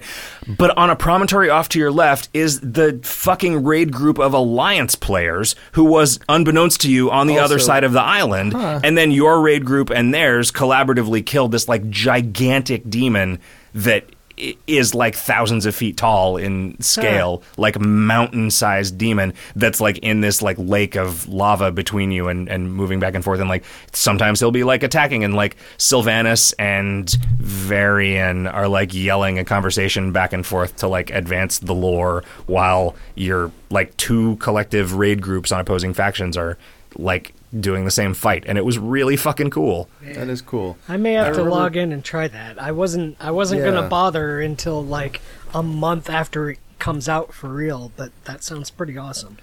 I remember back when I played, I saw someone's like fantasy patch notes where they had described a new raid that uh, Alliance and Horde would collaborate on. And I thought that was a really good idea back in you know 2006. The the the raids on the opposing faction cities were kind of like that, they were sort of collaborative, I guess. Because you're trying to destroy the city, and then the the other faction is there to actually just kill you, right?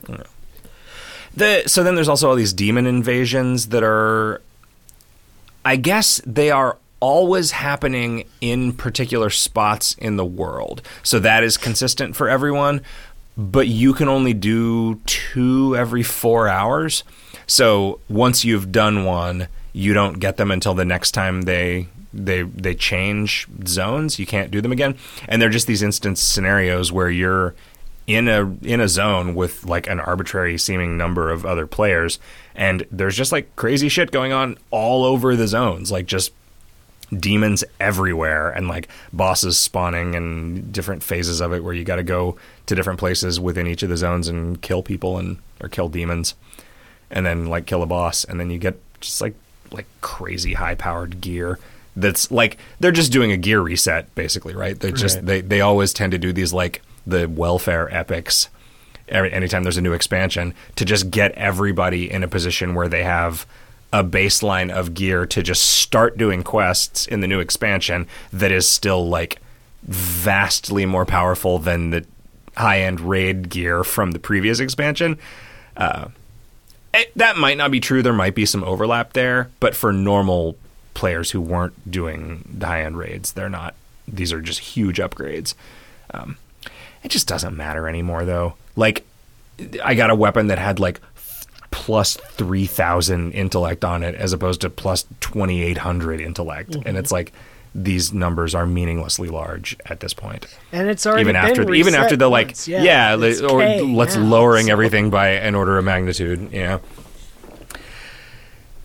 but i had a lot of fun and i like i kind of want to play some more so that i can do some more of those things because i'm like getting some cool looking gear and like there's a like a pet that you can buy and and like i don't know it's it's like all right this is why this is like this is this game that i liked they've made a bunch of really cool new stuff for it Right. it it is surprising to me. I mean, it's not surprising to me. And I this is just the lead up to the. this is just the lead up to an expansion. Yeah, which Okay. it it's and it's really really good. Like this is the most ambitious world event I've ever seen and for that to happen this late in that game's life cycle is really really impressive. Like it just seems like there are some people it what it seems like is like the thing that everybody says happened to The Simpsons, but in the opposite direction where it's actually making it better, is that the people working on WoW right now are people who grew up playing WoW, hmm. as opposed to people who invented WoW. So hmm. it's like people are working on it now who are so happy to be working on it that they're just doing these like crazy ambitious things. I'm just making this up, but that is the that is the sense that I get from this. That also I sent you a video that was linked to of just a guy talking about the design decisions behind a lot of the stuff that was happening in this expansion with a just completely unfiltered candor that I've never ever seen come out of Blizzard before and it was great. It was just like I didn't even care about any of the stuff that he was talking about. Just hearing this guy who's like a systems designer talk about, yeah, you know, we thought we'd want to really encourage people to do this, but we didn't want to like over incentivize this, and we know that certain percentage of people are just like not going to care about this at all. Like it just hearing a guy just talk completely off the cuff about the design of the next WoW expansion, as opposed to it being like completely shrouded in secrecy and like nobody ever like saying anything except through a community lead or whatever. Like, I don't know. It's really. It seems like it's probably a really fun time to be working on World of Warcraft. That's awesome. And yeah, it and it like I that that feeling is overwhelmingly coming through to me as a person playing it. What you play? I didn't play anything outside of what we all played as a group. Just World of Warcraft. Yes, just World of Warcraft. I played a couple hours of No Man's Sky. Oh yeah, me too. Did we, we, would like to do that as the assignment this time, so Okay. don't get super into it Yeah, if you do. I don't, have to talk uh, about it at all. it. Is it good? It's it's good if you're not expecting more than what it is. It's it's hard to say. Like the Have you played it? Yeah, a little Oh, bit. okay. Um, it so the the f- you're not going to get right out of the box. You're well, I mean that then then we can go out, we can talk about the patch, but that's not what I'm talking about. Uh, what I mean is when you start the game, you're not going to get what's promised in the trailers because you have to mine rocks for a while first. Yeah, you have to fix your ship before you can actually go anywhere.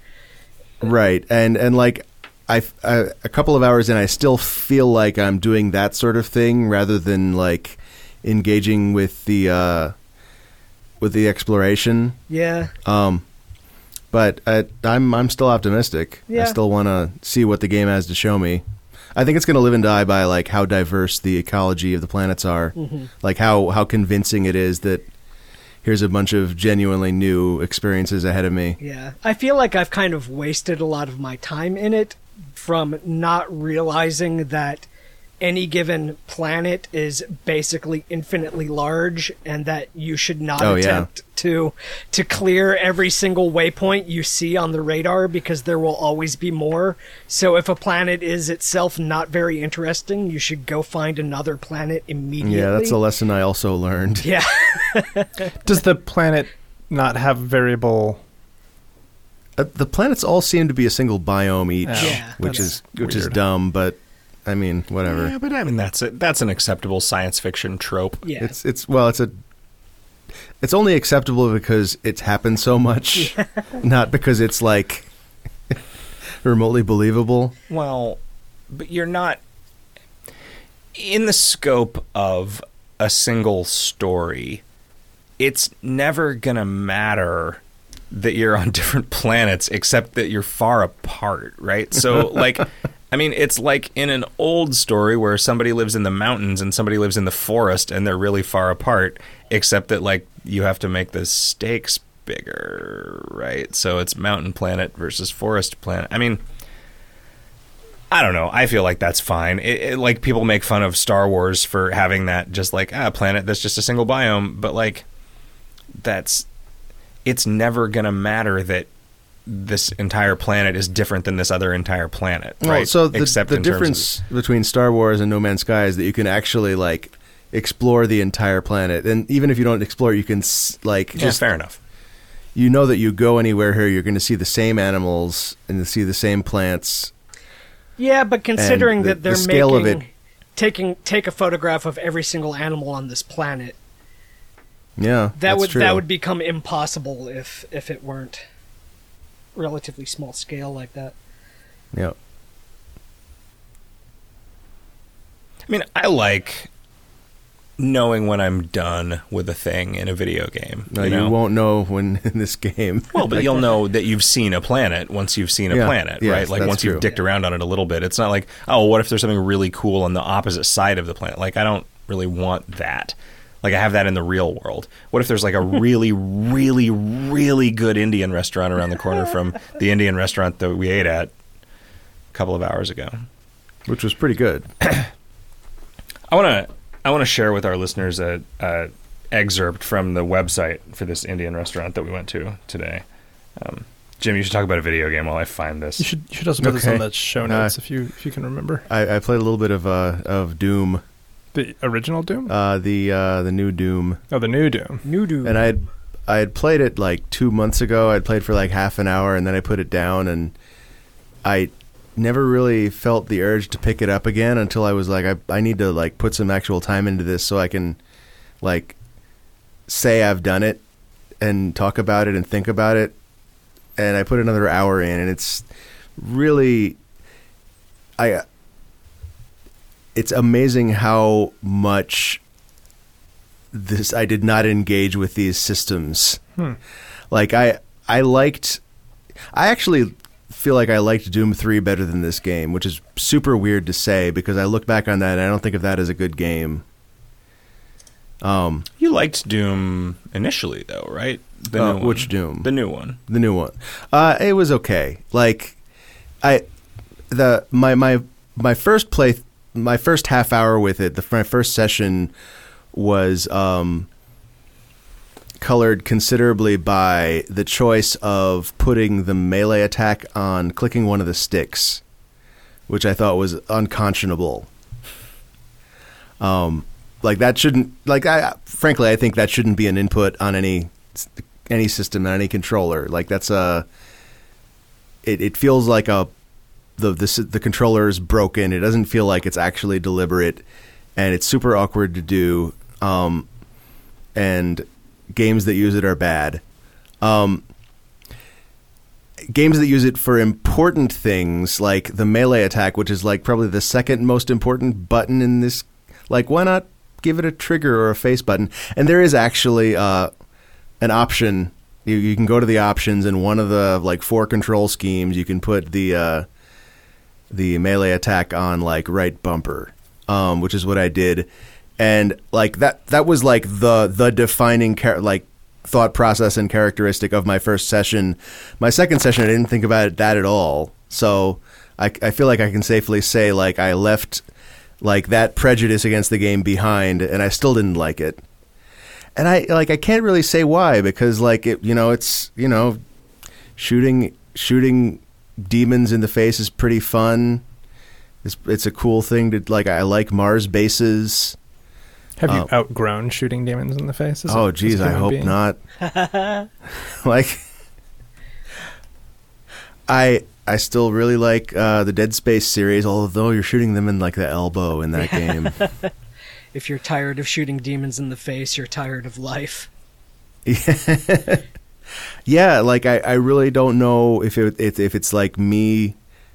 I'm just too old for for heavy metal. Shit. Yeah. I'm too old for like heavy metal imagery being cool. Hmm. Maybe I don't know. You were going to retire next week. That's right. Yeah, I'm not even supposed to be here today. Can I interest you in this graphics shirt? Please, With a skull with a varicolored jester's cap on it. I'll I'll I'll wear that. I'll wear that to the office it's- tomorrow. It's metal. yeah, it's It's metal AF. is it is it made of chainmail? Oh, yeah. yeah. Uh, tell us about this uh, Indian restaurant. Yeah, you you you were spending a bunch of time looking it up. No, I decided it wasn't a good story. Okay. Okay, It's a pretty good Indian restaurant. Do you want to talk about Doom instead? Yeah, I'm done talking about Doom. I think Yeah, fair enough. I haven't gone back to it, Okay. and honestly, probably won't at this point. I know myself. Dishonored 2 is coming out pretty soon. That's Oh, where, yeah. that's where I'll get my first person shooter that starts with a D. Oh, and Deus Ex. Oh no. I'm not thrilled about that though because I really disliked Human Revolution. Oh, interesting. So, Can you? Did you already talk about that? Should I go back and listen to that episode? oh, I don't know. Eh, uh, How, did you? How much of Human Revolution did you play? I started it three or four different times, and I, you there is a point where if you are not good at stealth, you just have to murder a bunch of police, and so that's the point mm-hmm. where I just can't progress past it because I am not good at the stealth, and I like I want to do the playthrough that I did of Deus Ex where I will kill bad guys and not worry about it Yeah. and not have to be stealthy all the time because I'm fucking terrible at stealth games, except Dishonored. Where And- really empower stealth. I guess, yeah, because it Dishonored really empowers stealth. And also, I guess I was okay at the new Wolfenstein, which it, its stealth parts were interesting. And then when you'd fail, all right, now I'm just killing all these guys, and that's fine because they're Nazis, they're bad guys. Sure. But yeah, the, the the Deus Ex Human Revolution. There's a segment where you're either good at stealth or you just have to murder everyone in the police department, and so I'm just never gonna get past it. Wow. Yeah. Can, is there like a mod that changes them into like rabid dogs? No, no, no, that'd be good. You okay killing dogs? Rabid dogs. Sure. It's for their own good. It is. Yeah. What if it was just policemen filming at the mouth? If were they actually rabid? policemen? I don't know. Have they? Or have they they just- Brush just their brushing teeth. his teeth. Yeah. it's just policemen's balls that you have to kick. Eh, yeah, if there were non-lethal takedowns, like that's the thing. Like I would also be fine if there were non-lethal takedowns in this game, but the way that the way that you do a melee takedown is by like fucking impaling people with an arm spike. Wow. Really? Yeah, there's no you can't just like choke people and it's super fucked. Like I I, f- I feel like Tom Francis on Crate and Crowbar has made a distinction between two types of stealth games that is very very meaningful to me which one is where you're just learning a pattern and learning how to sneak through it and the other is you are rendering areas safe to move around freely in Yeah. and I really like the second kind and have no interest in and no patience for the first kind and when you take away the non-lethal takedown you don't like that's that's the difference between being able to render an area safe by disabling the guards The original Right. Deus Ex had the uh, darts. This does too, but they're just they don't give you nearly enough of them for that to be a viable thing to do. Like Dishonored, you could just like choke people and then throw them in a pile. You know, And that was non-lethal. yeah, they weren't dead. It like if you did what I did and accidentally set them on a very slight downward slope, so roll into a vat of five acid. minutes later they would fall into a river and die, and then you would suddenly be like, "Oh, you killed somebody!" Like, wait, what? Oh, that wouldn't happen in Deus Ex. You could do all sorts of shit to the unconscious people, uh, and they wouldn't be considered dead still. You like feed them to cyber rats. Right. inject them with cyber whale hormones. I think that was Dishonored again. You could uh, put a weird spring-loaded blade mine on them, and I mean cyber Cy- spring-loaded cy- cyber, spring-loaded bra- blade mine, mine. minesweeper. Yeah. Oh, Minesweeper. I played some of that. This past week. Actually, no. Oh man, I can't even keep up the pretense for a second. That's a good game, though. Yeah, it's pretty fun. It beats working. Yeah. Uh, do you want to talk about the assignment Metroplexity? Sure. Well, So we've been playing this for A couple months. a month or so. I kind of I kind of started forgetting after the first couple of weeks, but Did you play it before, Riff? uh, no, I don't think I did. I played a lot of it when it came out. So like super early. Yeah, How long ago was that? S- seven or eight years, I think. Okay. Um, it is a it is a browser game that is a lot like Kingdom of Loathing, which is uh, I think a thing that makes it interesting to us. Um, but in a lot of ways, it is very different from Kingdom of Loathing. It mm-hmm. reminds me. Well, it doesn't remind me of because this isn't a thing that I've encountered. It feels like somebody with a real history with pen and paper role playing games trying to make a game that is a kind of a simulation of a campaign in a pen and paper game hmm. Yeah, I could kind of see that. because there's a lot of there's just a lot of characters that are in the story and involved for a long time. Uh, like there's the story of the main quest line and like what it represents in the world just feels a lot more like a very narrative heavy pen and paper game to me than it does like a video game and I, I don't know that that might just be because of the kinds of video games that I like, and that you know what this seems like is a story heavy role playing game. We, you and I, Kevin, both watched a very long Let's Play Yeah, of full- this that was of the- that was yeah full playthrough of the like main quest quest, by a guy Crypto Dynamic who um, has been playing for a really long time, I think, and the, the Let's Play is really really good. Yeah, it's I very- like the game well- so much well more made. after watching that Let's Play. Mm, I'll have to Um, check that out. the The problem I mainly had was just uh, going into like fighting zones and feeling like I was making no progress in them, and not having any idea what I was supposed to be doing to be making progress in them, and so it just felt like I was burning turns worthlessly. Yeah, it's not good at all at communicating the consequences of your actions and communicating what you're supposed to be doing. Like The They, possibility they space is definitely so like large. at the end of a combat, if you lose, they'll the, the game gives you like you're you need to have more defense. Yeah. Well, but that's just for combat techniques. That doesn't Yeah. help you like progress through the like the sort of puzzly bits of the game, Yeah. which is where I and got tripped like up. there are relatively few areas to adventure in, Mm-hmm. but there is so much going on in all of them. And there are so many things there are so many cases where you will get a, a choice adventure that looks exactly like all of the others but is is secretly really really important to the way that a quest uh, plays out. Like in the very beginning when you go you go to like this park where there are like gang members beating up homeless people and you're offered the choice to like help the gang members beat up the homeless people or help the homeless people defend themselves against the gang members and what you're choosing there is whether you want the game to be supporting you as like a ranged weapon play style or a melee Whoa. play It's not style what you're choosing. It just that's the like. it's the consequence of it though Yeah. and it's not like nowhere you would never know that Yeah, damn. and also ranged weapons are way better than melee weapons in the, eh, during the course of the regular during the course of the regular run, Run. and helping the gang members beat up hobos is not something that anyone would choose unless they were yeah.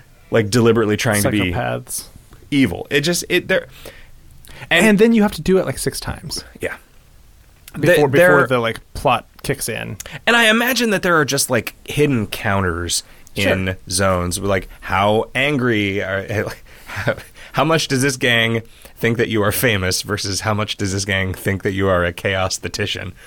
Uh, how angry are they at you? How much of an alert level is there Right. in this area, which is a thing that happens all the time uh, that you don't really know about? And like f- killing guards changes things in a way that like running away from guards doesn't. I mean, I guess that's a lot like real life. Well, so given that this person this person played Kingdom of Loathing before making this game, right? Yeah. And using the wiki is such a huge part of playing Kingdom of Loathing that I think this game was designed around the idea that the the community is going to build a wiki and use it to play the game. I think it's a huge part of playing Kingdom of Loathing competitively, and this game was built from the ground up to be played with that structure, whereas that structure was applied to, to KOL way after KOL sort of already had a soul. Competitively like speedrun. Yeah, like Yeah. The, just doing the the loop of like going through the main quest and then starting over and then trying to do it faster. Um, which is, I mean, obviously like the way that KOL encourages you to play it now, but like it to just it, it and especially in recent years, we've made an effort to move more in this direction where you can just do what the game tells you to do and make some progress and complete quests and stuff, as opposed to the way that it was many years ago and the way that Metroplexity is, which is like, yeah, if you don't look stuff up, you're probably not gonna. Like, there are so many ways to fail quests in Metroplexity that you don't even really know are fail states, right? Yeah, right. It's just like, oh, well, this person got killed this person would have been a quest hub for the rest of the game if they hadn't gotten killed. Oh man. And like there's a lot of that. Yeah. Major NPCs can die, which dramatically limit your possibility space for how you can just get things done. in Yeah, the there's like four major NPCs that the last like the the next to last stage of the main quest as it exists now because I mean this thing is still in in slow but steady development. Uh, requires you to do two of four of these NPCs quests, but all of them can get killed. I think maybe some of them are guaranteed to be alive. I don't remember. So it, wait, is it actually possible to, to put your game in a state where you It is can't? not. No, there's always there's some way- fallbacks, but they're really difficult or really time consuming. Yeah. like Super suboptimal. I mean, this guy who made the Let's Play beat the game in six days worth of turns, starting with nothing and like not using anything that he had to spend real money on or anything like that. Um, but it was by And the compe- knowing. he said, he said the competitive runs were five days. Five days, So yeah. it's f- uh, five days seems like if you know what you're doing, that's that's about as fast as you're going. and knowing what you're doing is is literally just understanding the possibilities, the consequences of making choices and what they mean in terms of the game state, as opposed And to knowing like everything in figuring advance. out how to like survive fights better and stuff. but that's which part of it, That though. is part of it, but but I just like things that surprised me were like the composition of your like attack deck can have an impact on on choice adventures that you have like Yeah. if you like want to to- if you want to toss a grenade into a group of guards you have to have the grenade in your deck. in your technique in your deck. Technique. Yeah, it's not Yeah. about having a grenade item in your inventory. yeah Yeah, it doesn't happen very often it's like two or three places it, through the main quest line but i was like i had I don't no think idea I've ever found a throw a grenade card. uh th- You, there you are don't things- necessarily. yeah, There are places where you like if you Because that that was specifically a quest bit that I was stuck on was not having a grenade to throw at those guards. Well, there's other ways through it. I mean, you can, can just just beat them. fight them. Yeah, I think I But might have- I don't think I but it's beat them really up, 'cause hard. It's like three guys. no no i threw i threw a grenade If you have an Yeah. electrical kit, you can electrocute a bunch of Right, them. Right, I by- found that by accident. I found I found the grenade by accident. I found that, but then I could not get the just walk in like you own the place. That's that's where I so was stuck. that for one you a have to week be and a wearing a particular shirt. Yes, right, Like- exactly. That's and so that's that's where I got stuck and just could not make any more progress because they are so hard to beat f- s- forward and because also because I didn't really understand how to optimize combat. Like seeing someone who knows what they're doing play through the game, like you just do it, things very differently than I was doing, which is He ran away from a huge number of Oh, yeah. fights. Tremendous spent a number. lot of energy resting, which is like yeah. sort of anathema in KOL terms once you know what you're doing. It. I forgot what I was going to say. But actually engaging in all the the systems was like great like there was a tremendous amount of crafting Yeah. that you can do and it is non-trivial and interesting and right before um, on the, my last session, uh, it introduced a new mechanic, which was it, it was using the um, the combat interface to do hacking. yeah it's and it's a slightly different kind of yeah. combat. It's like I had dice. no Yeah. idea how that I had no idea what that meant until I watched this video. Like a given piece of software that you install on your deck gives you one die and the six things that it shows you when you look at it are the sides of that are the faces of that die. Oh, okay. and every time every time you like reconnect to the server. It it takes all of the dice and rolls them. And so you're like a lot of what times what you need is a particular combination of of things. And so having dice in your deck that are more likely to come up with that combination of things Yeah, is what you want. That's interesting. um, but the way that combat normally works is you just sort of have a deck of a deck of techniques that have a, a number on them, and in a given turn, you can sort of play a straight. Like if you have a three, In four, five, sequence, six, yeah. seven, you can play all of them in one turn and get a bunch of shit done in that turn. Um, but if you draw all fives, you can only do one thing. Which I, which so like when I was playing, I was like, well, I want to. What I want is to try to get you know sequences of four or five things to do it. But but he- he played the game only with four, five, fours, fives, and sixes ever, yeah, and Right, that's because- a much. Yeah. Because like much the stronger. low ones are your melee attacks, and the high ones are It your seems ranged like it. yeah, Yeah. Low ones, mid ones, mids Four is like often dodging or dodging or incapacitating Yeah. or like the, or elemental attacks or stealth attacks i think um yeah but numbers all ranged attacks are like five or higher all melee attacks are like three or lower i think yeah, I don't know.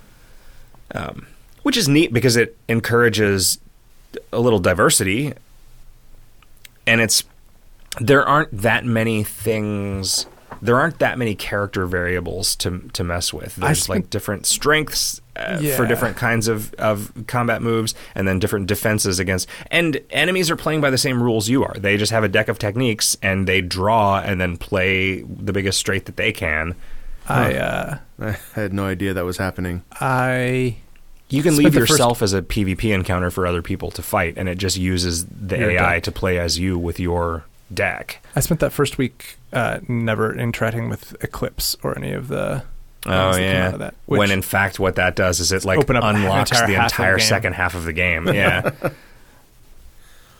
So like every area has an entirely different set of encounters if you're on this drug, which is the sort of central conceit of the element of the story. yeah, Yeah, what you're, you're trying to figure out what Um, this is all about. But you think of it, you're like, as drugs, I'm not going to do drugs. That's Yep. probably bad for you in terms of game state. But it's like, nope, this is what makes magic real, which is cool. Yeah, it is.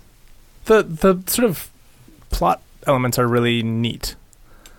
I uh, there's a there's just so much going on. It's it is it is overwhelming, and I felt bewildered Yeah.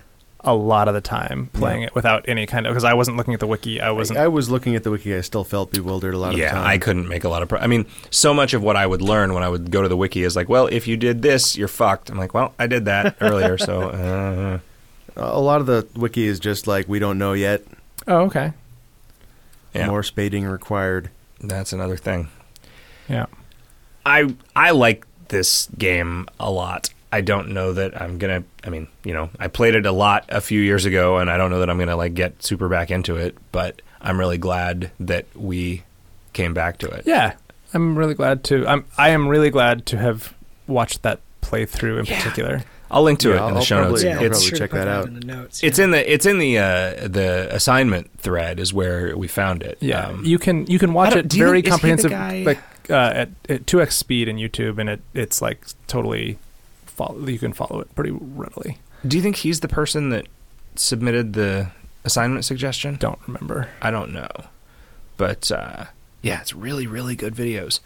Like Yeah, very very. And again, well I mean, we- explained we are we you and I are weirdly in the demo for Oh, people who are interested in a real deep dive on a game like this. Sure. but the like the, this crypto dynamic guy is just really good at explaining what he is doing to the extent that he needs to, but not more. Yeah, if if Do you, you, think this person's done like explanatory explanatory videos on other things as well? I don't know.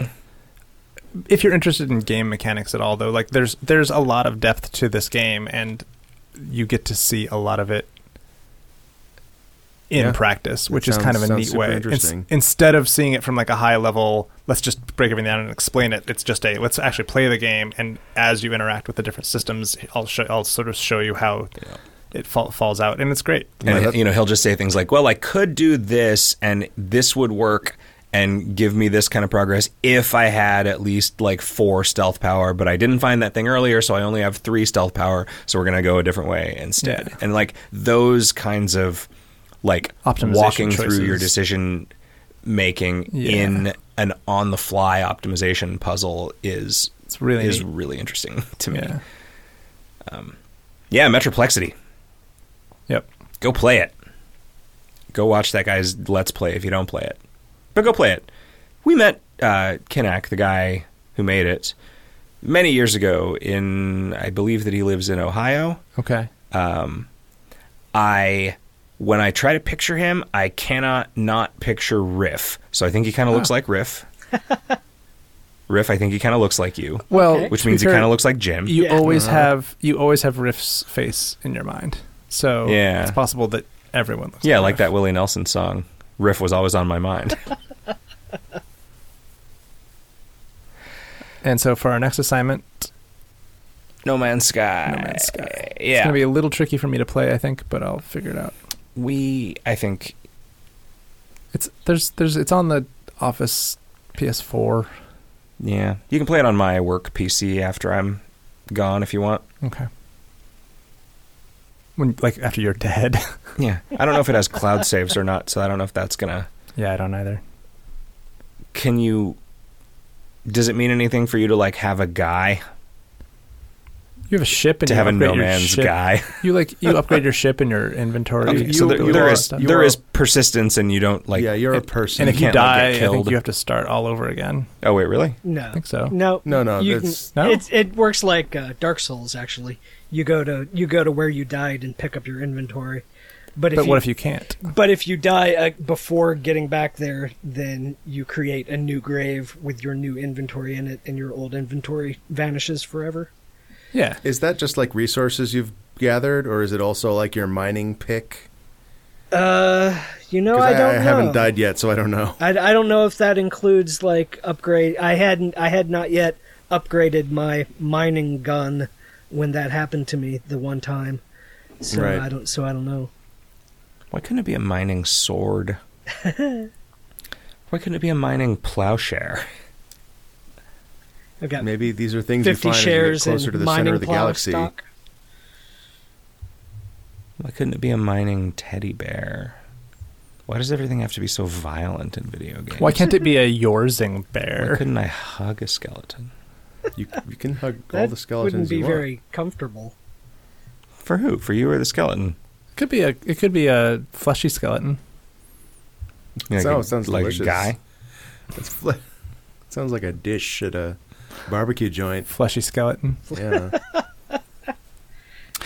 You guys, uh, you know who this episode of Video Games Hot Dog was made possible by? it was us. The guy in the banana suit.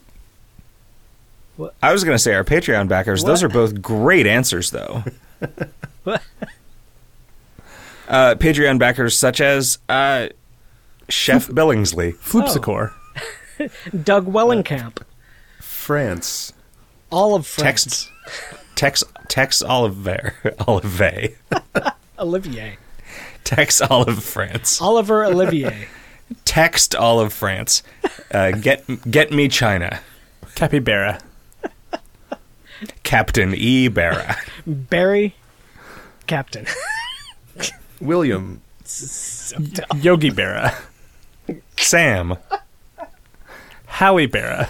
Stam, Stan, Span, Storm, Spam Halle Laurel, Bear. Ho- Holly Storm Berries? Thurmond. Halle Barely. Barely Hallway. This episode is sponsored by so many more people than the last one. Ergonomic chair. now you're just naming things that aren't in the room. That's true. Uh, gentlemen, I've had a fantastic time recording this episode of Video Games Hot Dog with you, and I hope we do it again real soon. And listeners, I hope you'll join us. And until you do, uh, play some video games. Send us some listeners' mails, and uh, keep on trucking. Yeah, tell tell a friend about us uh, so that they might too uh, listen to Keep our on vast archive. yeah, Are we are we still on iTunes? We're on iTunes. You yeah. should rate us on iTunes. That's Yeah. something you can do, right? And You leave should- us a review that just says, keep on trucking. Unsubscribe and then resubscribe again like a hundred times. I think that I think that, that- will boost us to the top of the charts. works. Take out an ad in one of R. Crumb's underground comics and put the text, keep on truckin'" in the ad, and then in the smaller text, put, listen to Video Games Hot Dog, available online at videogameshotdog.com. Thanks, Patreon backers. Yeah, you're great. Have a great week. Bye, everyone. Good Later. night.